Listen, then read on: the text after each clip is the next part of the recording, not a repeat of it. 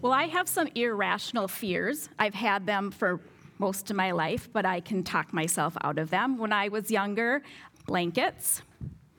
Not blankets themselves, but getting tied up and tangled up in a blanket and then not being able to breathe. My boys, they like to throw a blanket over our dog Daphne and then hold her in it. And I am like, what are you doing? Are you kidding me? Like, my heart, like talking about it right now, my heart is racing.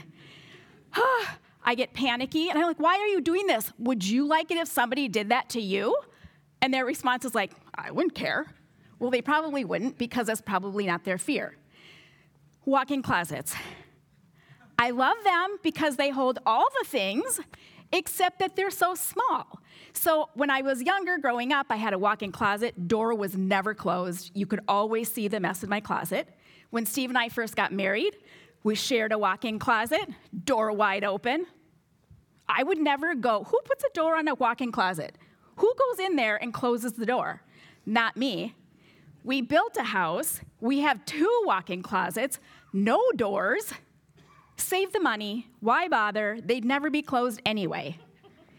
By the way, the key to a good marriage separate sinks, separate tubes of toothpaste, separate closets, and separate garage. Hers attached, his detached. Mine heated, his maybe not.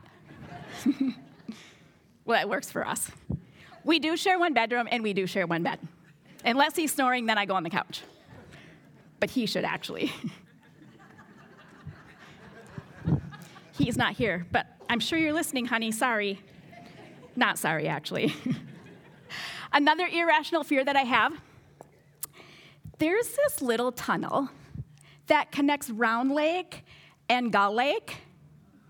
And recently I've gone through it a couple of times, and every time entering in, going through, I'm like, what if we're right in the middle and both ends of it just all of a sudden are locked up, like, can't get through? Dumb, right? like, how would that even work? Because I certainly wouldn't want to like swim under whatever it is that blocked us in, because that would be confined space too. Super irrational, I know it. The last time I went through the tunnel going to Gull Lake, I was with friends from work. None of them knew that before we entered that tunnel, I had this flash of being stuck. Nobody knew because I didn't tell them. And most of you think that probably these fears are irrational and we can laugh about it. I know they're irrational, but they're real to me, and you would never know them unless I told you. And now that I've told you, I realize that I have opened myself up for mock and ridicule from anybody and everybody. Fear is actually one of the biggest motivators. Fear motivates us more than anything else, I think. The Gentile Christians in Galatia, they were afraid. They were afraid of getting salvation wrong. They feared allowed voices other than God to influence them. And in, part, in this part of um, Luke's letter to them, he's telling them, Come on, friends, it doesn't have to be this way. The way you're living, it doesn't have to be this way. So join me. We're in chapter 5 of Galatians chapter 5, verses 1 through 6. And if you're in a blue Bible, it is on page 974. For freedom, Christ has set us free. Stand firm, therefore, and do not submit again to the yoke of slavery. Look, I, Paul, say to you that if you accept circumcision, Christ will be of no advantage to you. I testify again to every man who accepts circumcision that he is obligated to keep the, law, the whole law. You are severed from Christ, you who would be justified by the law. You have fallen away from grace. For through the Spirit, by faith, we ourselves eagerly wait for the hope of righteousness. For in Christ Jesus, neither circumcision nor uncircumcision counts for anything, but only faith working through love. We're five chapters in, we only have one to go. And Paul finally gets to the crux of his letter and what he's arguing about, uh, arguing for in this letter. You have freedom in Christ, people. What are you doing? Paul starts his letter by, or his this section by contrasting two diametric, diametrically opposed ideas of what it looks like to live living in freedom and living in slavery. He's emphatic. He says, Look. Some translations say, Listen. Another one says, I am emphatic about this. He's not mincing words. He says, Stand firm and do not be a slave to the law. Never let anything or anyone put any harness on you or connect you or tie you to slavery. Paul wants us to understand that they wants them to understand that they already have freedom in Christ. It's not a freedom that necessarily allows them to do whatever they want to do without consequence, but a freedom that sets them free from what has enslaved them. The Galatians were living under the law, and he describes it as a yoke of slavery. So, a yoke, if you um, are like agriculture, it's this vision. Two oxen are in a field and they're going to do the work. They're going to plow the field and they need two of them. So, there's this beam, a wooden beam that connects both oxen side by side. And the idea is that it distributes the load, it distributes the burden equally. So, it's not more for one than the other. They're literally tied together. And that is what Paul is saying here. You are literally tied to the law, they are slaves to it. What about us? What enslaves us? What motivates our goals, our behaviors, our actions, our interactions with God and people? Maybe the word enslaved doesn't work for you. So let's consider a few other words that are opposed to freedom. What confines you? What has a hold on you? What has you trapped? What keeps you imprisoned? What holds you in bondage?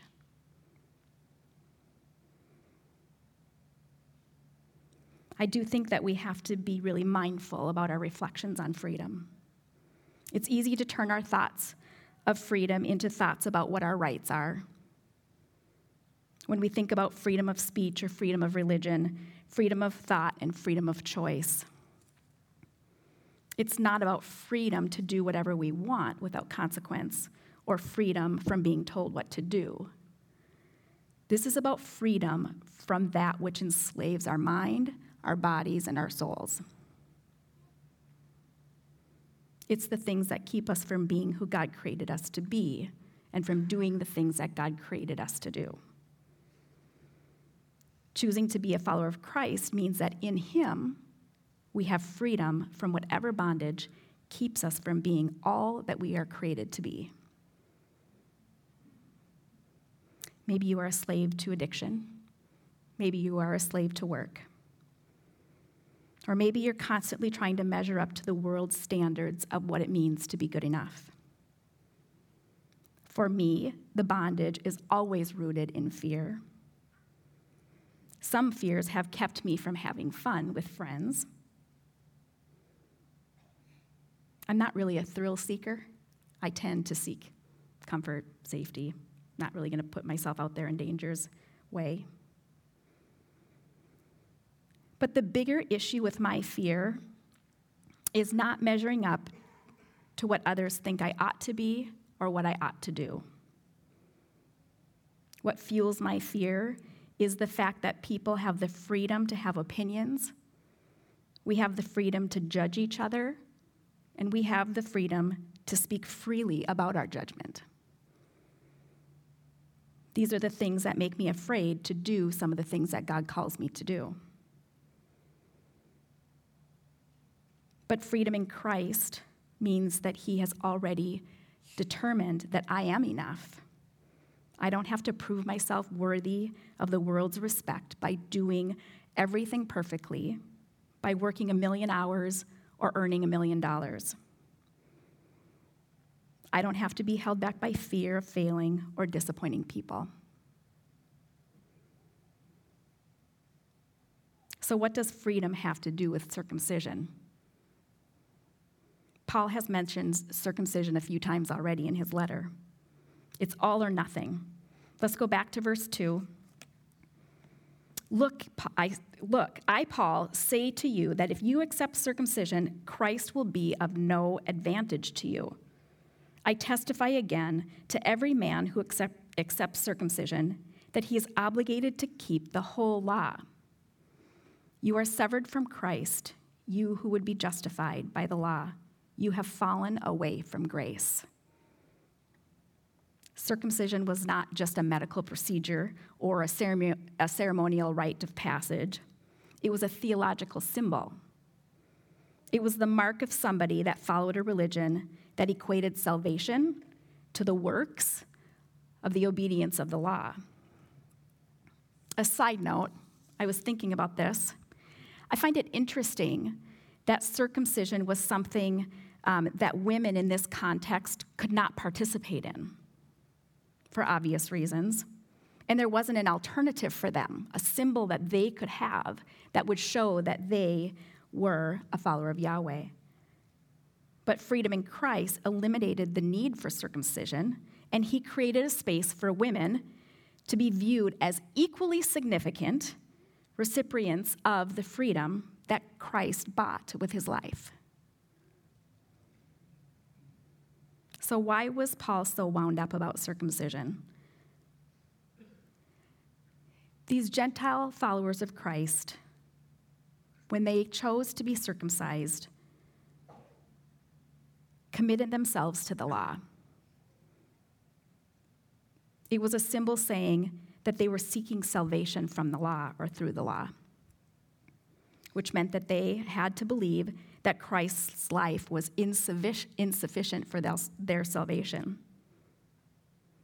Paul's telling them, and oh, by the way, if you're going to pick circumcision from the law and do that, you have to abide in all of the laws. You are now a slave to all of them. There's no picking and there's no choosing which ones that you want to follow and which ones you don't. It's all or nothing. If you choose to follow the law or some other set of religious rules, your freedom in Christ is squandered. You have made the grace and freedom bought by Christ's blood insignificant, insufficient, and inconsequential. Grace means that you cannot receive Christ acknowledging that you cannot save yourself and then be circumcised. Because that would suggest that you actually do think that you can save yourself.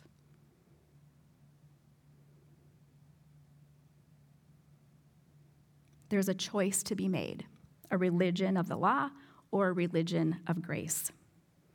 You cannot have it both ways. It's all or nothing, one or the other. Paul's message feels a little bit like a message that maybe we would deliver as a parent. I know I have. Helping somebody to make a decision or determine um, which option is going to be better with something. And so you have these two different options that you're describing this or that. And you know that one of them is not going to have the best outcome for this said person but then they choose it anyway. And you're like, ah, you're killing me. Come on.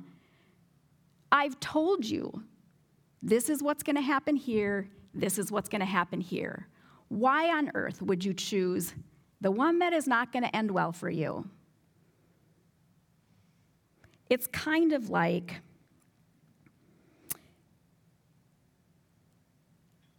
it's kind of like asking a fish how the water is. This is where sometimes, as a mother, as a friend, I can get a little teed up and feisty. It can be really frustrating when people cannot see what is obvious to you. But again, it's like asking a fish how the water is. They can't see what they can't see when they're in it.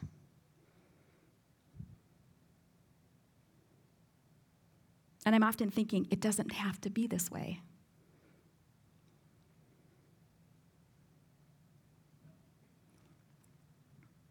John Stott said something interesting that struck me. He said, We do not work for salvation, we wait for it by faith. We do not work for salvation, we wait for it by faith. When we are justified through Jesus Christ, we trust through faith that our future in the kingdom of heaven awaits us. Waiting versus working. What does that actually look like? Waiting versus working. Paul tells us in verse, verses 5 and 6. He says, For through the Spirit by faith, we ourselves eagerly wait for the hope of righteousness. For in Christ Jesus, neither circumcision nor uncircumcision counts for anything, but only faith working through love. The Christian life is not only a life of faith, it's also a life in the Spirit. Circumcision was a mark of the religion of the law. A religion of grace means the presence of God is in us by the Spirit. We don't have to keep the law when we receive Him. It's the presence of the Spirit that is the hallmark of the religion of grace. I said hallmark, and I am going to show you in a tremendous amount of restraint by not using a Hallmark movie reference to prove my point or show my thoughts. But I do want to point out that hallmarking is something that started back in the fourth century AD. It was something that was done by government officials that would take precious metals and they would put a mark on them that would certify their origin and their um, quality. And so now we recognize hallmark as a distinguishing mark or a distinguishing characteristic of something. And so the Holy Spirit who dwells on in us is the hallmark. Christ in me and Christ through me. The hallmark of God's grace should be visible. In verse 6, Paul says, it is faith expressing itself in love. He said, faith working through love. We cannot prove that we are followers of Christ simply by wearing a symbol. Wearing a cross doesn't mean that we are following Christ. A cute little bumper sticker doesn't mean that you are going to drive like you love everybody on the road with you. Although I did see a clever bumper sticker, and I'm not a bumper sticker person, it said, Do you follow Jesus this close? That's brilliant. Like, I'm not a bumper sticker girl, but that one I maybe could do. Are you following Jesus this close? Good question. Attending church on a Sunday doesn't prove that you are going to love others like Jesus does at home, at work, or at school on Monday. When we stand firm in Christ, it is the Spirit that guides us to live the life that God intends us to live. It is the Spirit that urges us to see things the way God sees things. It is the Spirit that pushes us to see people the way God sees people, created in His image. Ultimately, it is the Spirit that will guide us to love the way God loves. A few days ago, a wise friend said to me, It's important that we ask ourselves how others experience us. Seems like a simple question, but I hadn't really given it much thought. How do others experience me? Am I loving and affirming or critical and judging? Am I open and transparent or closed off and unapproachable? Am I a non anxious presence and at peace? Or am I wound tight and stressed out all the time? Am I helpful and willing to serve others? Or am I too busy and preoccupied with what I want to do? The hallmark of our Christian faith ought to be the Spirit of Christ seen in us and experienced through us. Christ in me and Christ through me. Paul urged the Galatians, and he urges us in verse 1 stand firm in the freedom that we have through Christ. Do not submit to the yoke of slavery. The thing that enslaves us is most likely rooted in some fear. When we are slaves to fear, we allow other voices, voices other than God's, to speak way too loudly in our lives.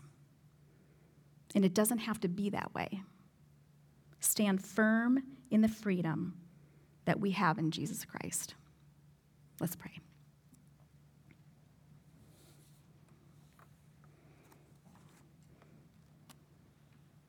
Father God, we come to you this morning.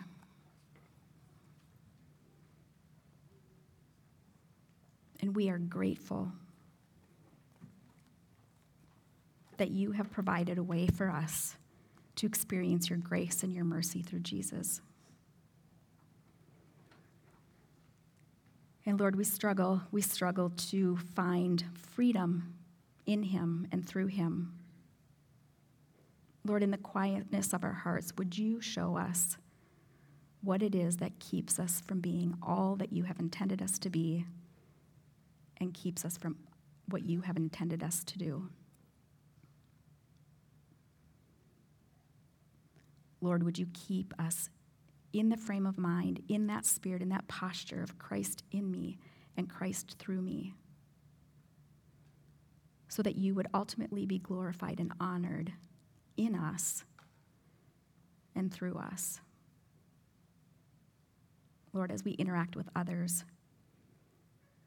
would you help us to ask, keep that question in the back of our minds? How do others experience me? Is the hallmark of your spirit present in me and experienced through me? Lord, we thank you for this time. We thank you for the gift of grace and freedom in Jesus. And we give you this and we honor you. In Jesus' name, amen. Well, please stand.